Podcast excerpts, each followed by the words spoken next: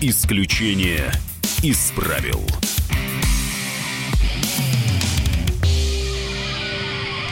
Здравствуйте, друзья. У микрофона Роман Голованов. В этой студии журналист Максим Шевченко. Здравствуйте, дорогие друзья.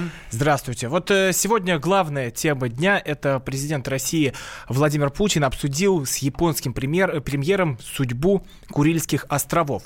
Что же э, нам делать с этими островами? Японцы хотят их забрать себе. Мы а, все-таки ведем переговоры. Ну, как... а, что, а что он там обсудил-то, Ром? Ты понимаешь, что он обсудил? Но... Может, они обсудили, сели там, поели суши, э, красные икры, а потом говорят, слушай, в случае цунами эти острова, наверное, смоют, будет потепление, они вообще исчезнут под водой.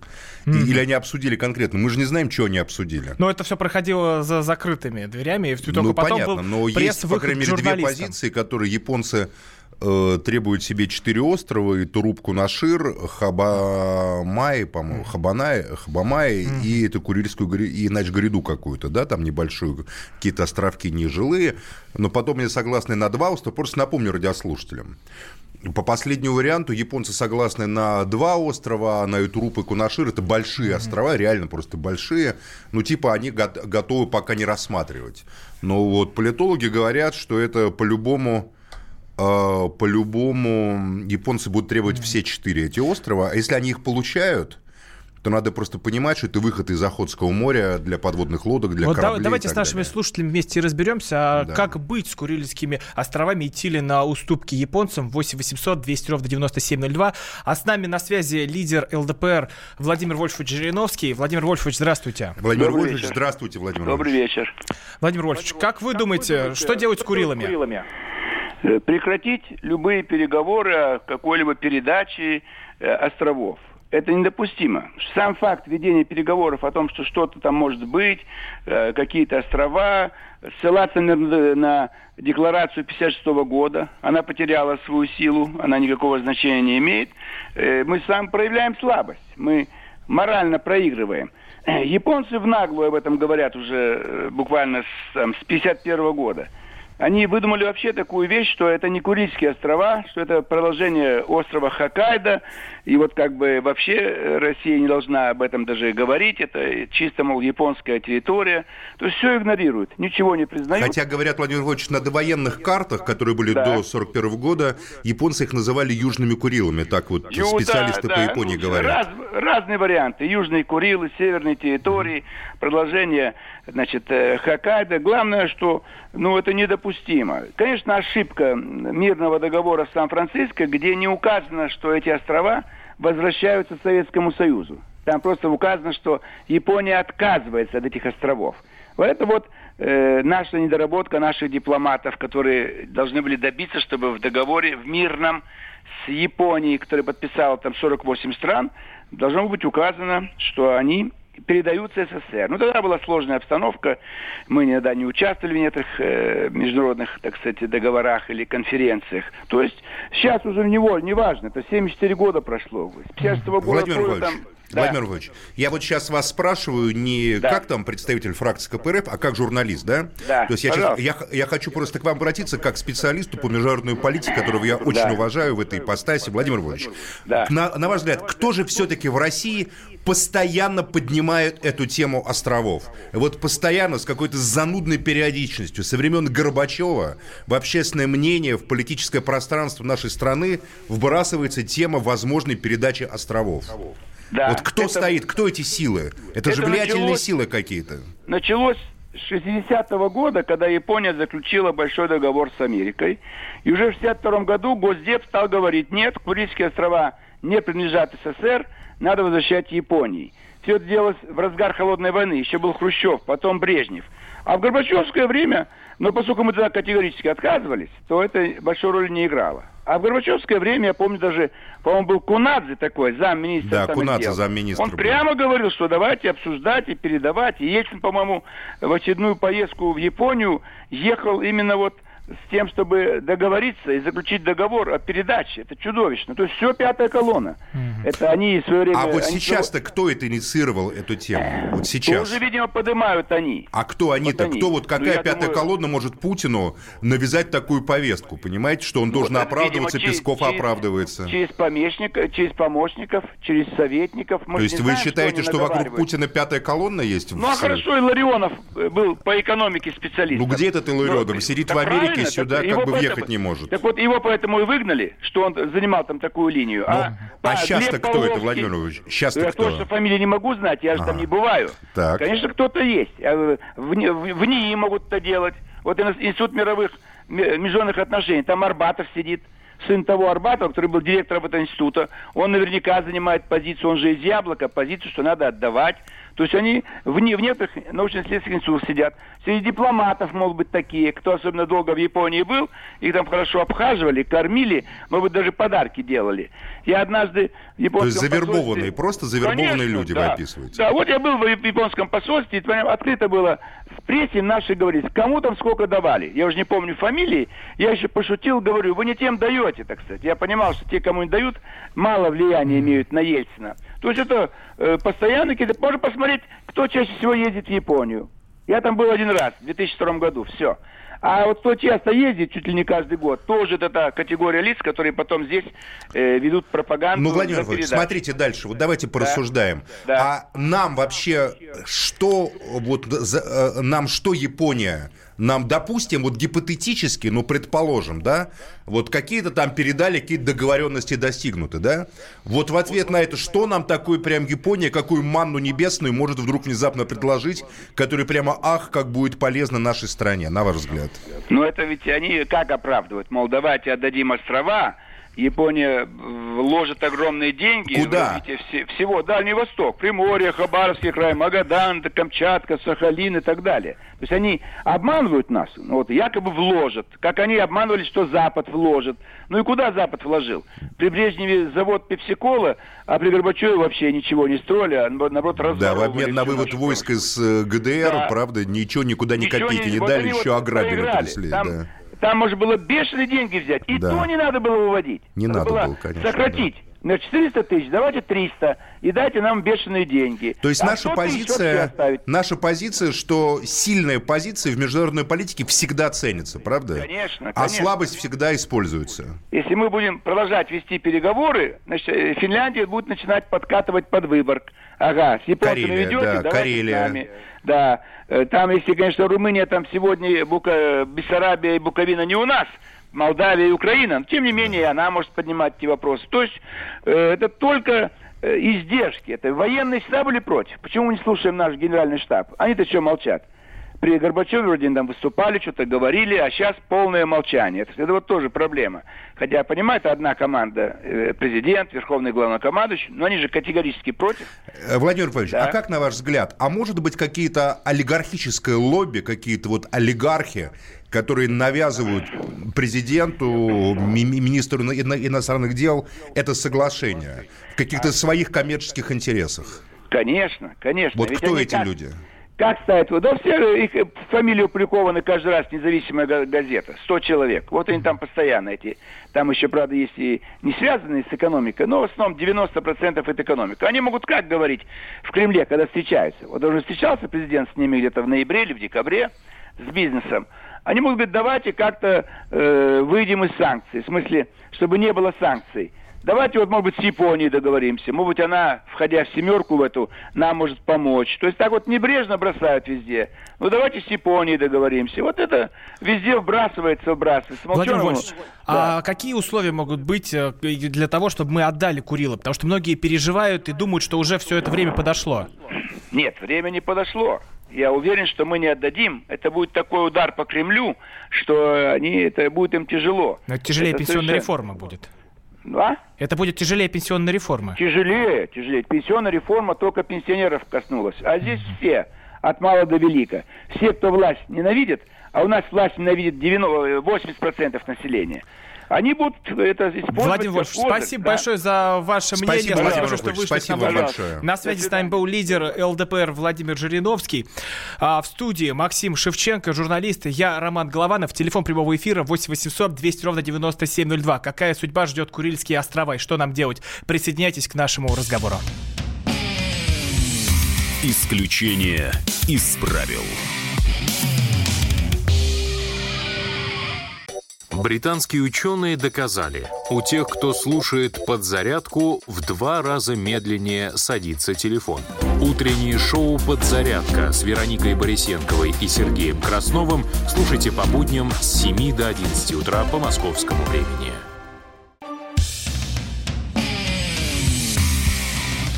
Исключение из правил. Возвращаемся в эфир. У микрофона Роман Голованов. В этой студии журналист Максим Шевченко. Здравствуйте. Еще а, раз. Президент России Владимир Путин обсудил с японским премьером судьбу Курильских островов.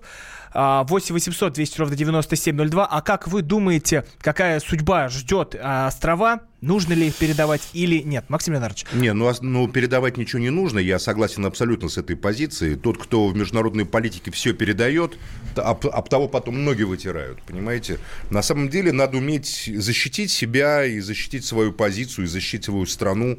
Я что-то не проминаю, чтобы Сталин что-то кому-то вот так вот передавал, понимаете, под давлением. При нем с Советским Союзом считались и, наоборот, как говорится, вели переговоры какие-то. И, между прочим, под меморандумом, который, по-моему, был подписан в Ялте о вступлении э, СССР в войну на, значит, против Японии, было специальным пунктом оговорена судьба Курильских островов, которые будут принадлежать Советскому Союзу. Под этим документом стоят подписи величайших политиков 20 века. Э, значит, Рузвельта, Черчилля и Сталина. Поэтому то, что мы вот обсуждаем две какие-то скалы, там четыре, да, острова, полстраны отдали. Полстраны Советский Союз развален был, разрезан просто на части часть бывших советских республик стали просто тираническими государствами, какими-то сатрапиями средневековыми, понимаете, которых там население, бывшие советские граждане должны хвалить и кланяться своим покровителям. Другие какие-то отданы, в какой-то, превращены в какой-то вообще какой-то Майдан бесконечный. А в целом, что касается э, вот нас, э, там России, ну, во-первых, э, скажем так, эти острова вошли в состав Советского Союза. Когда еще была Российская империя, то эти острова ей, по-моему, не принадлежали. Они вошли в состав Советского Союза, они были завоеваны в войне, и поэтому, конечно же, это наша советская территория. И поскольку, поскольку мы держимся за память Великой Победы, и недаром именно левые силы являются инициаторами этого протеста против передачи островов. Для либералов же, как системных либералов, которые господствуют в России, так и вообще внесистемных, э, э, они вообще не понимают, что, что, что такое суверенитет и что такое территория. Им кажется, ну что такое какие-то скалы, да? Нам вот э, давайте их передадим, а заодно подпишем договор с Японией, потом войдем в мировое сообщество. То есть это они войдут. Так они бы и всю страну раздали бы, дай им волю. Ради того, чтобы у них там были дачи где-то по Рублевке там и за границей, понимаете, как мы выясняем. Mm-hmm. Поэтому я думаю, что, конечно же, ничего никому нельзя отдавать. А экономические договоры, мирные договоры никак не должны зависеть от территории. Территории отдают только проигравшие. Вот СССР проиграл войну холодную mm-hmm. и был раздавлен, и лишился половины своей территории, половины населения.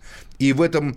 Э- как говорится, судьба Советского Союза. Если Россия хочет повторить судьбу Советского Союза, быть расколотой, раздавленной, то пусть тогда начинается этих камней – Сначала эти камни, потом национальные республики поставят вопросы, потом еще где-то окажется кто-то, понимаете, что-то принадлежит Грузии, что-то принадлежит Финляндии, что-то принадлежит Германии, что-то Китаю принадлежит, что-то Монголии, оказывается, принадлежит, что-то еще кому-то будет принадлежать бесконечно. Слабый всегда отдает, а сильным считаются. Вот при Сталине это была сильная страна, которая ничего не отдавала которая только брала и создавала заново. Да, плохо, да, кровью, но великие империи так и создаются только, великие проекты. Все великие империи так создавались. Угу. Поэтому те, кто говорит сегодня отдать и вступают в переговоры, это просто предатели. Просто предатели нашей Родины, которые продолжают разграбление нашего народа. Я не говорю, конечно, мы вот тоже мне странно, дорогие сограждане, мы обсуждаем судьбу там этих там островов, вот отдадим, не отдадим. А у нас земля в огромных количествах внутри страны принадлежит иностранцам. Люди не могут заходить в леса во многие, понимаете, потому что это частные владения стали. Я считаю, что это только часть, э, вот эти острова, такой каламбур, это такая верхняя часть айсберга, который назван, э, который я назвал бы э, распад Советского Союза и постсоветский капитализм оккупационного типа, который возник здесь, на нашей территории. Борьба за эти острова – это не просто борьба за какие-то там четыре острова, на которые, может быть, никто из нас никогда в жизни не побывает и не укажет, где они находятся на карте. Это борьба за то, чтобы народ решал судьбу нашей страны, где будут проходить границы нашей страны. А вот еще о референдуме Кому будет мы земля там и так далее. Поговорим. 8 800 200 ровно 9702. Как вы думаете, какая судьба ждет Курильские острова? Дмитрий из Хабаровска с нами на связи. Дмитрий, здравствуйте. Да, здравствуйте, спасибо за передачу. Шевченко очень интересно слушать, правильные вещи говорит. Вы знаете, э, вы все, конечно, правильно говорите, но многим людям, наверное, очень многим людям жизнь, очень, жизнь тяжела, и не до островов, тем более у нас на Дальнем Востоке, как мы там очень тяжело живем, все китайское, все принадлежит китайцам, лес китайцам, э, крабы и все остальное. По телевизору об этом все знают, что все перегружается, продается в Японию, в Корею без рыбы остаемся без Ну, как мы понимаем, не китайцы и не японцы в этом виноваты, правда? А наши жулики да. и воры, наши которые распродают нашу Путин, страну. И Путин, да, и Путин знает и ничего не может сделать, и да. олигархов только их поддерживают, понимаете? Ну, вот... Лес весь китайский подается. Вы посмотрите, что у нас на Дальнем Востоке делается. Травят людей продуктами, все с Китая, овощи, фрукты. У нас даже нет, как у вас в Москве, все с юга везут. Вы представляете, все гнилое, все пропадает у нас в магазинах цены бешеные, мы живем очень дорого. ЖКХ, ужас, что творится, какие цены после этого спорта. Сейчас пришел Фургал к власти, такое распутывает, ужас, что творится. Сократил на 20% аппарат э, Хабаровского края питались, деньги все уходили, непонятно куда и что там. Ужас, что творится после спорта. А сейчас спорт где? Спорт, э, будь Путин его назначил в Сухом, в Москве сидит, самолеты продает. Mm-hmm. Это типа как бывшего министра обороны Сердюкова, что ли, получается так? Дмитрий, спасибо большое за ваше мнение. 8 800 200 ровно вот, Мне пишут, можно вопрос? Там, да. там, Максим, но большевики отпустили Финляндию и Польшу. Во-первых, и Финляндия, и Польша были большевиками потеряны в гражданской войне. Финляндии была тяжелейшая гражданская война, просто вы, может, об этом не знаете. 17 по 19 год, в которой были убиты десятки тысяч красноармейцев, коммунистов и так далее, в которой финские белогвардейцы при поддержке немцев, германцев, тогда Германия уже капитулировала, когда эта война началась, и польская война, это всем известно, Красная Армия просто потерпела поражение. Угу. Поэтому, да, тогда проиграли, но потом не возвращали себе как суверенитет, поскольку и, княжество Финляндское, и царство Польское имели особый статус в Российской империи. Они были как бы самоуправляемыми территориями, а Финляндии даже конституция была еще при царе, да, раньше всех. Поэтому я бы не сказал, что большевики отпустили Финляндию и Польшу, они просто исполняли свои обещания о праве нации на самоопределение. Максим Леонидович, к нам в эфир пробился Виктор Николаевич Баранец, военный обозреватель «Комсомольской да, правды». Виктор, Виктор Николаевич, здравствуйте. здравствуйте. Не по блату, Добрый сразу вечер. предупреждаю, не по блату. Uh, уважаемый Максим, огромное спасибо, что вы uh, вспомнили некоторым нашим недальновидным и обывателям, и политикам Ялтинский документ. Но мне кажется, что вы правы в том, вот если тыкать носом Японии в этот Ялтинский документ, то мы вообще не должны идти ни на какие больше переговоры. Это просто унижение. Это раз. И второе, Максим, мне к вам как журналисту, как человеку, как политологу один вопрос. Скажите, пожалуйста, у российской политики должно быть такое понятие, как государственный или национальный эгоизм. Мне кажется, что э, именно это понятие должно нас э, спасать от э, любителей торговать русской землей. Спасибо. Ну, это Спасибо просто, большое. подождите, вы не отключайтесь. У меня к вам вопросы, как есть, да. как к военному эксперту. Ну, во-первых, да. вы совершенно да. правы. Государство без рационального эгоизма, который называется да. защитой суверенитета на языке дипломатии и политики, это просто не государство, а какая-то, знаете, половая тряпка, в которой могут все ноги вытирать, все, кому не лень. Поэтому, конечно, да. государство да. должно уметь защищать свои интересы, и, и защищая да. и интересы территории, государство защищает народ который живет, да, может, далеко я... от конкретного кусочка. Но у меня да, вот к вам вопрос. Да. Смотрите, вот я читал, кстати, в «Комсомольской правде», по-моему, читал, что якобы вот эти вот проливы на Итуруп и Кунашир, что это самые глубоководные выходы из Охотского моря, по которым наши подводные лодки могут выходить незамеченными в Тихий океан. И что если эти острова отдать, то будет закрыт просто выход для Тихоокеанского ядерного флота в Большой океан. Это правда? Александр Коц, автор этого материала. Это правда. Э, уважаемый Максим, э, и в 92 году я э, работал там на Генштабовском верху и имел честь быть включенным в комиссию, которая ездила туда на Курилы и готовила как раз справку для Кремля по этому поводу. И там как раз прозвучала фраза, которая меня впервые обожгла – если мы отдадим Курилы, то мы окажемся закрытыми, как консервный банк. То есть это правда, на самом деле там фарватер да, единственный фарватер, того, да? Да, и они сказали, более того, наши адмиралы, мы будем просить у японцев испрошение для того, чтобы выйти на выполнение боевых задач в Тихий океан. Вот чему еще Которые, может конечно, не будет получено. Да, конечно, не будет получено.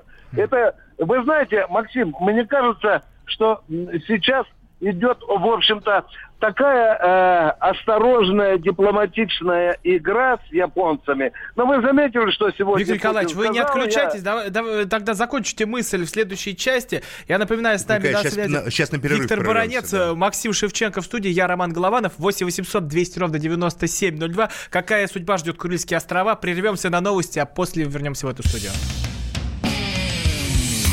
Исключение из правил.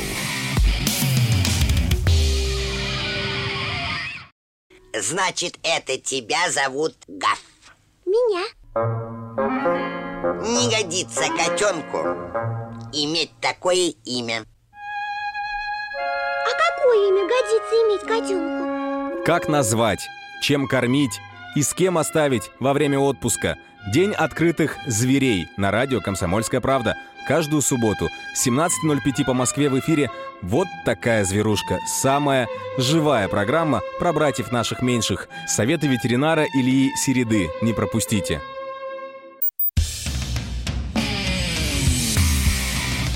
Исключение из правил. Продолжаем эфир. У микрофона Роман Голованов. В этой студии журналист Максим Шевченко. 8 800 200 ровно 9702. Телефон прямого эфира. Какая судьба ждет Курильские острова? Передадут ли их Японии или же нет? Виктор Николаевич Баранец, военный обозреватель «Комсомольской правды» с нами на связи. Виктор Николаевич, а в чем главная да, конечно, опасность конечно. передачи Курильских островов? С военной Что, точки зрения. С военной да. точки зрения. Американцы сразу же туда придут со своими базами. Что может случиться? В этом, в этом даже не надо ни на секунду а, а, ошибаться.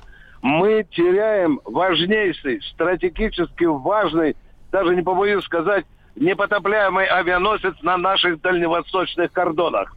Наш э, Тихоокеанский флот – моментально оказывается запертым на своих позициях, и мы вообще потеряем э, свое морское влияние, да какое там морское, любое влияние мы потеряем там, на дальневосточных, стратегически важных для России кордонах. Я для Максима хочу сказать свои воспоминания в 92 году, когда я ездил на Курилы и встречался там, были академики, историки, один из них мне рассказал потрясающую вещь. Говорит, из Москвы приезжают, извините за выражение, в Токио э, политические педерасты. И если они выступают на телевидении за отдачу Курил Японии, на японском телевидении, они уезжали оттуда на яхтах. А некоторым там давали другие подачки. И это один из академиков мне рассказал.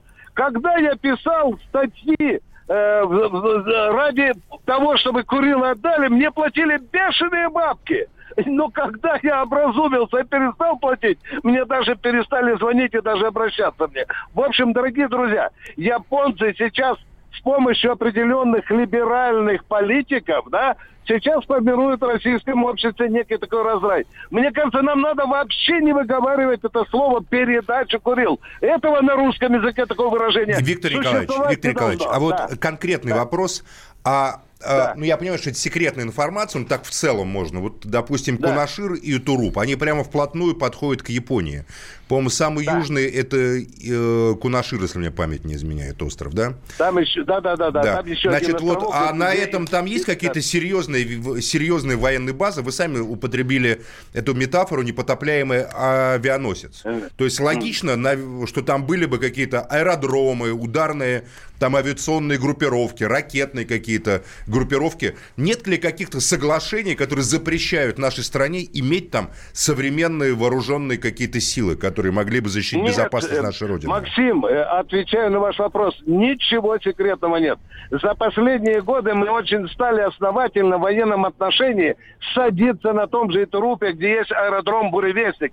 Великолепный аэродром, который для нас с точки зрения авиации, воздушно-космических сил имеет стратегическое значение.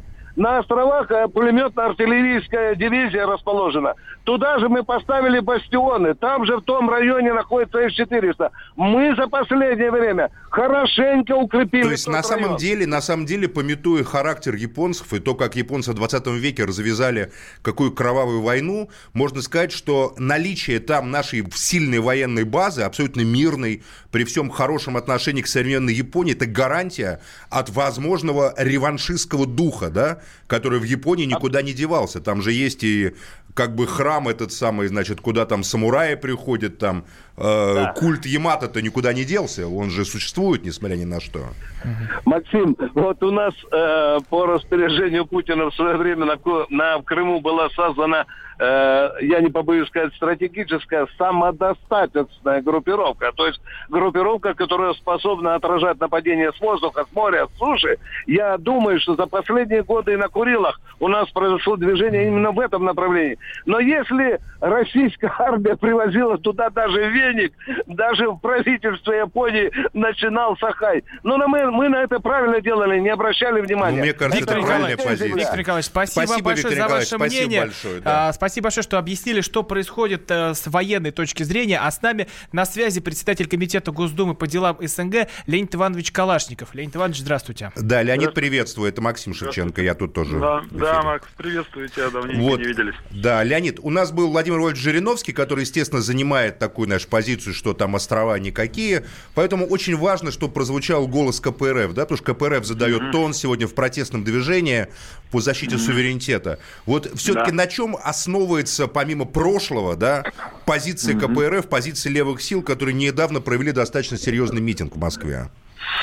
Он, он ну, в Курильском вопросе. Да, основывается не только на том, что вот стоит только сейчас пальчик дать им, да, и завтра до Калининграда доберутся, хотя и это тоже используется. Но если говорить уже отходить от э, уличной или там э, революционной риторики. Кстати говоря, она разная. У коммунистов э, Японии, кстати, которые за возврат курил и все, и только на этом стоят еще с советских времен. Хотя они у нас бывают сейчас, коммунисты, э, э, и, мы, с ними говорим, японскими коммунистами, довольно часто, и в том числе на эту тему. Здесь базируемся вот на чем. Почему-то все часто говорят о декларации 56 года, но забывают, например, Потсдам, 45-го, Ялту 45-го и Каир 43-го до этого, когда четко черным по белому было сказано Сахалин и Курилы отныне и навсегда не будут японскими, а переходят в видение Ну, после вступления Союза. СССР в войну, что СССР исполнила, правда? Потому что ведь да, и да, Ялта, и Потсдам были до вступления в войну. В да. войну СССР и, вступил но, но даже, но 2 даже августа, потом, по-моему. Максим, вот даже, даже когда говорят о декларации 1966 года, почему-то, вот и сегодня было повторено, будем базироваться. Мы все, что кто-то читал, декларацию 56 года, должен посмотреть. Мы все исполнили там. Военнопленных выпустили. Э, значит, сразу договор о рыболовстве, соглашение о рыболовстве заработало. А что исполнили японцы? В шестой статье этой декларации написано. Э, ни мы, ни они не имеют друг к другу претензий. Никаких. Это раз. И, значит, они признают э, то, что Курилы наши. Потому что дальше идет протокол, в этом протоколе о намерении, который я называю декларацией, возможно, Россия передаст там, Советский Союз. Ну хорошо, дальше теперь, э, почему я говорю, что на этой декларации нельзя останавливаться. В 60-м году было три ноты э, российского МИД, где черным по белому было сказано, почему мы отказываемся от конкретного пункта этой декларации потому что после этого наступил еще, один, э, еще одно соглашение, а именно военное соглашение между США и Японией. Mm-hmm. Так что, когда говорят о только декларации 56 года, это неправильно. Так же, как и неправильно говорить, например, до там, Ялта, Потсдам или Каир, и также неправильно говорить, что и не было трех нот. Они были. Изменилась ситуация. Вот она была в 43 году, когда в Каире, кстати, впервые было указано, что все, после войны, значит, эти, эти э, э, острова отойдут, ну там не только, там и внешней Монголии было соглашение. Вот потому что стоит только тронуть сейчас это, сразу начнется и по Монголии вопросы у Китая, и э, по многим другим, там и по Порт-Артуру, кстати, там оговорено было, и по Восточно-Сибирской, по, вернее, КВЖД, по ее совместному, вот все итоги 905 года Портсманского договора, вот, который тоже в США заключался, когда японцы, значит, с нами воевали, они все были пересмотрены уже в тех соглашениях. Поэтому стоит тронуть сейчас одно, значит, все, все потянет дальше. Ну вот смотри, а вот как ты понимаешь, э, как э, политик и как коммунист, вот э, фразу Путина по итогам переговоров. Вот, допустим, Путин сказал, обсудили перспективы заключения мирного договора, уделили этому немало времени.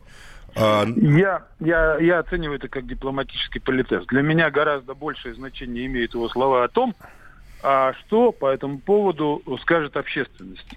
И то, и другой стороны. Да, общественность именно... стран, общественность и... двух стран. Он сказал, что невозможно да, делать... Именно э, в этой общественности я числю себя, своих товарищей коммунистов. Леонид Иванович, а возможно и, референдум, и своего как вы думаете? отца, который, который, извините, я просто говорю, который заканчивал войну, прошел всю Великую Отечественную, и потом его, как сибиряка, отправили вот как раз туда заканчивать эту войну в Японии. Леонид Иванович, а как вы думаете, возможен референдум по этому вопросу, Курил? Как раз э, Конституция наша и говорит о том, что ни одна власть, ни один Путин и ни один другой политик не имеет права договариваться о территориальных каких-то наших э, э, вопросах без референдума. Но референдум должны инициировать не инициаторы этих переговоров, в том числе и политики, а значит, инициатором этого должно быть народное волеизъявление. Конечно, может быть референдум, но для меня очевидно, что какие результаты сегодня этот референдум будет иметь. Поэтому, ну, если и до этого дойдет, ну что ж, я думаю, ну, Вот задам тот же вопрос, который я задал Жириновскому. А да. кто постоянно инициирует эту тему, ее обсуждение на политическом уровне в России, вот начиная с Горбачевских времен, постоянно с такой занудной регулярностью вбрасывают эту тему отдать Курила, отдать Курила, отдать Курила, отдать Курила. Да, Зачем это надо? Постановка. Совершенно верная постановка. У э, этой постановки этого вопроса время от времени есть свои акторы. Они скрыты, может быть, от глаз, но э, я так, могу только догадываться о конкретных людях, которые сегодня, э, видимо, подталкивают власть к этим решениям. Э, я чаще всего их э, э связываю, например, с теми же людьми, которые инициировали не так давно, кстати, в 2012 году, когда президентом был Медведев, э, раздел морских пространств с Норвегией. И прошло это, в отличие от Курила, очень тихо. Потому что Курил все-таки святая для нас тема, это великодечно. А, а, а вот вы, например, даже вы, не знаю, на радиостанции, я за это долго воевал, парламентские слушания проводил. Я помню, помню мы прекрасно. Призна... Да, да, это... Мы взяли и признали В Баренцевом море. Да, ага когда мы, в советское время, 40 лет, советская власть вместе с э, значит, норвежцами за каждый сантиметр воевала от полярного круга до Мурманска, проводя эту линию. Мы вдруг в 2012 году неожиданно увидели, что президент Медведев едет в Норвегию и готов подписать соглашение по разграничению. Это было на фоне предательства Каддафи, тогда вообще, как да, говорится, все и вокруг мы раздавали все на свете. количество морских пространств. А здесь то же самое. Отдай только один остров, сразу потеряешь Охотское море как внутреннее море, сразу потеряешь 200-мильную зону, сразу потеряешь, потеряешь пароход для Ну вот смотри, фото. Леонид, а вот у меня к тебе вопрос как к дипломату опытному, да? Мария, вот на самом деле же, ну, допустим, Россия не заключает договор и говорит японцам, японцы, эти острова вам не видать как своих ушей. Можете там митинговать и так далее, там э, резаться в харакири, ходить гейшем и все такое прочее. Вот острова мы вам не отдадим. Что да. это изменит? Что это изменит в наших отношениях Леонид с Японией? у нас одна минута. Ничего не изменит. Сегодня против нас они участвуют во всех санкциях во всех э, значит, движениях враждебных к нам и даже не делают никакого жеста, там бегают и говорят. Ничего не изменит, тем более, что мирный договор, фактически мирный договор был заключен вместе с этой декларацией. Мы заключили мирный договор еще до этого, когда они подписали, значит, 2 сентября. Так что ничего А если, допустим, э, эти острова отдадут, назначит ли это какой-то райские, райские какие-то прямо кущи в отношениях с Японией? Не, и это ничего не изменит. Я вам напомню, опять же, норвежцев, которые Столтенберг тогда да. был премьер-министром, клялся в любви и дружбе. И весь Стортинг, парламент Норвегии, тоже самое приезжал даже к нам в парламент. А потом тупо кинул, да? Столтенберг НАТО и грозит нам пальцем. Леонид да. спасибо большое спасибо за ваше большое, мнение. Леонид. С нами на связи спасибо. был Леонид Калашников, председатель комитета депутата Госдумы по делам СНГ. В студии журналист Максим Шевченко, я Роман Голованов. 8 800 200 КПРФ. Жириновского назвали, надо и тут назвать Калашникова. От КПРФ. Какая судьба ждет Курильские острова? Присоединяйтесь к нашему разговору. Исключение из правил. Здравствуй, друг. С чем ты к нам пришел? Здравствуйте. Меня зовут Кирилл, и я автоэксперт. Ребята, давайте поддержим Кирилла. Я знаю о машинах все. Я хочу говорить о них, хочу отвечать на вопросы, все время хочу обсуждать автомобильные темы. Как ты борешься со своей зависимостью, Кирилл? А я и не борюсь. Я говорю о машинах каждый день на радио «Комсомольская правда». «Дави на газ» с Кириллом Бревдо. По будням с 8 утра, а также по пятницам с 8 вечера по московскому времени на радио «Комсомольская правда».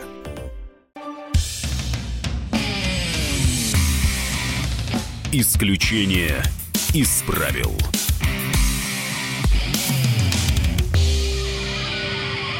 Возвращаемся в эфир. У микрофона Роман Голованов. В этой студии журналист Максим Шевченко. Да, здравствуйте. 8 800 200 ровно 9702, телефон прямого эфира. Какая судьба ждет Курильские острова и что нам с этим делать? Будем в этом блоке принимать ваши звонки, так что подключайтесь активно. 8 800 200 ровно 9702.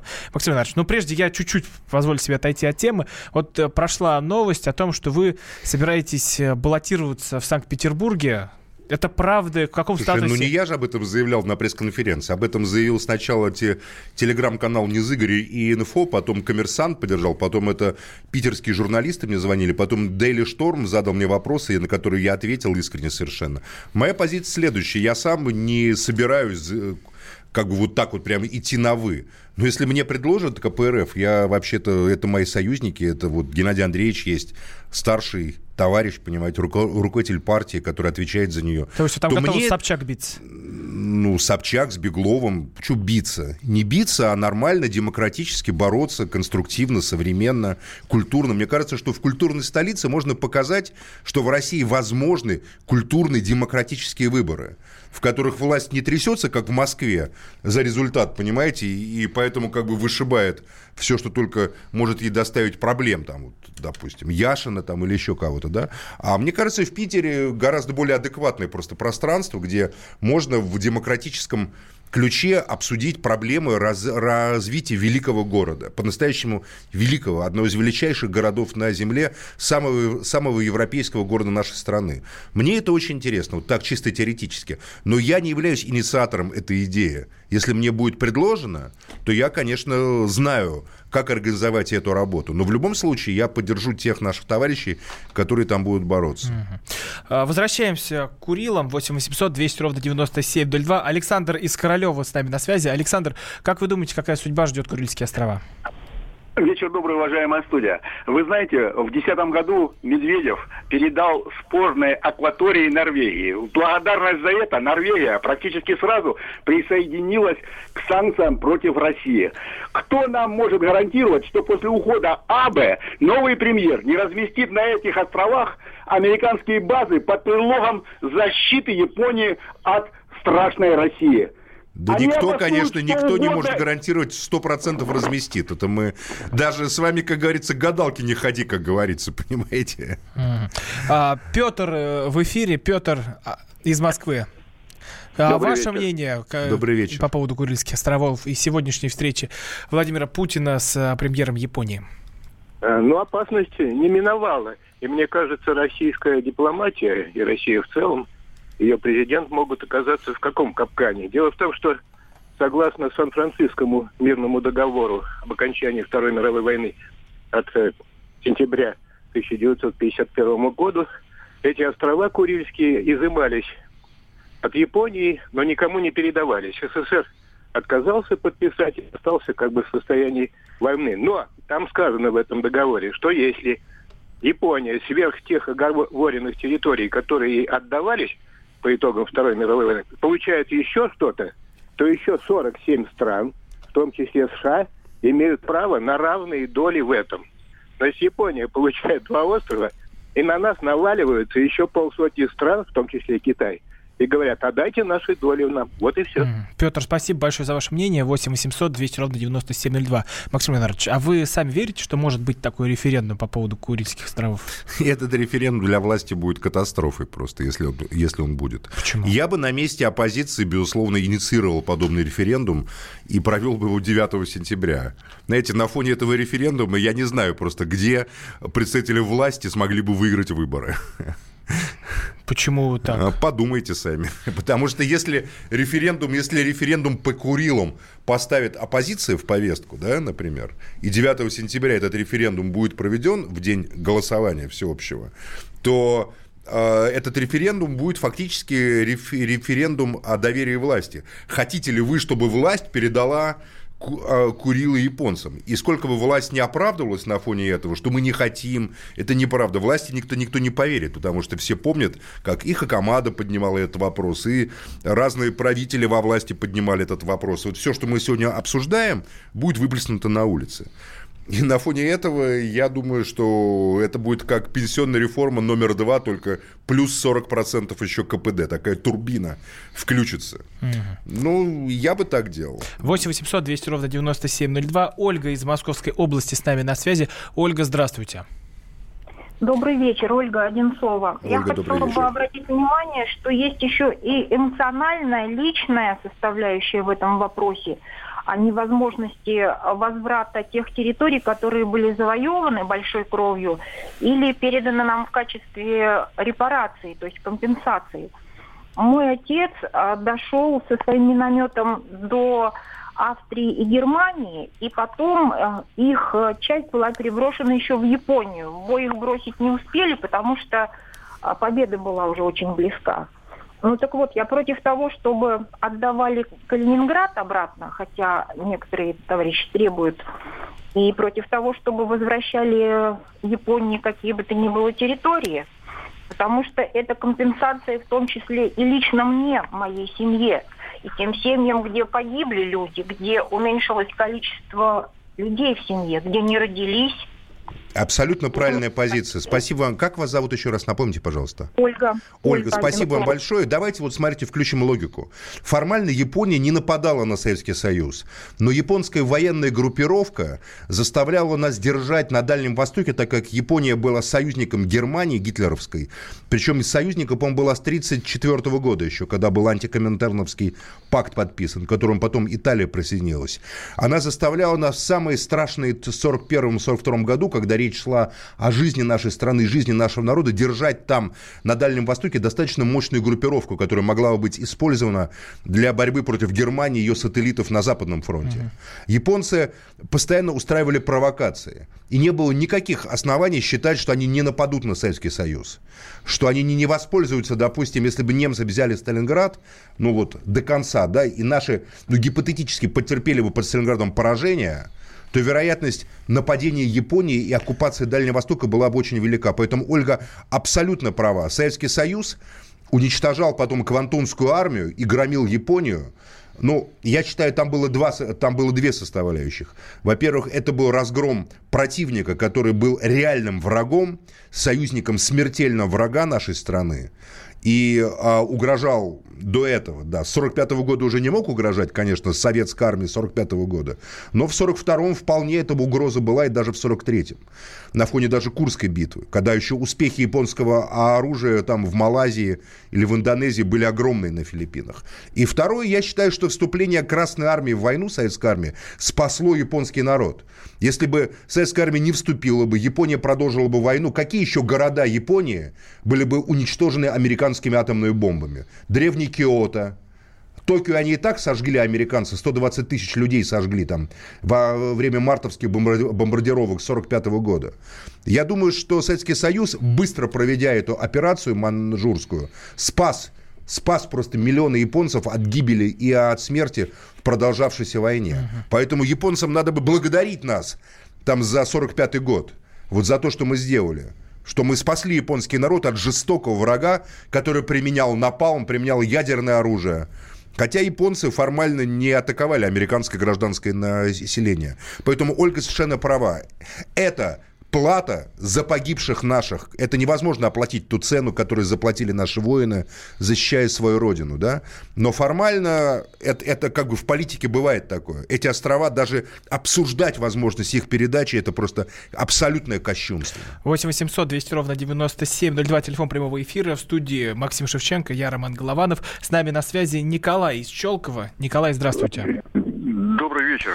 Э, извините, я хотел бы добавить вот по поводу хозяйственной деятельности Японии. А не предложить ли им, если у них такой зуд по этим островам, э, также брать в аренду кусочки для хозяйственной деятельности, так же, как норвежцы нам предоставляют на Шпицбергене два рудника Баренцбург и Пирамида с 20-х годов, по-моему, в общем-то. Вот. Я думаю, они так. уже давно не предоставляют, потом нам тут понятие растяжимое. Я вас уверяю, что эти рудники принадлежат каким-то уже иностранным гражданам, как и многое в России. Максим, Когда вы говорите «мы», то имейте в виду, что российские олигархи, люди, у которых в кармане по 5 по 6 гражданств, понимаете, там американское, израильское, там, я не знаю, какое только еще, финское, там у кого-то. Поэтому мы давно никакого не существует. В России правит интернациональный капитал космополитический который, собственно, пытается распоряжаться нашей страной, торгуя ей направо и налево в своих интересах. А российская власть, к сожалению, является просто проводником интересов этого капитала космополитического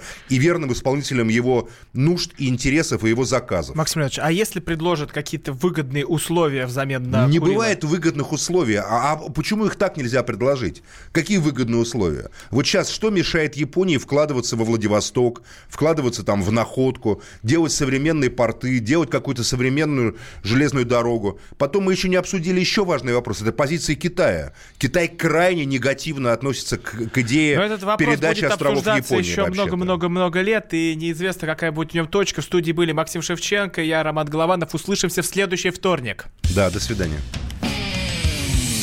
Исключение из правил.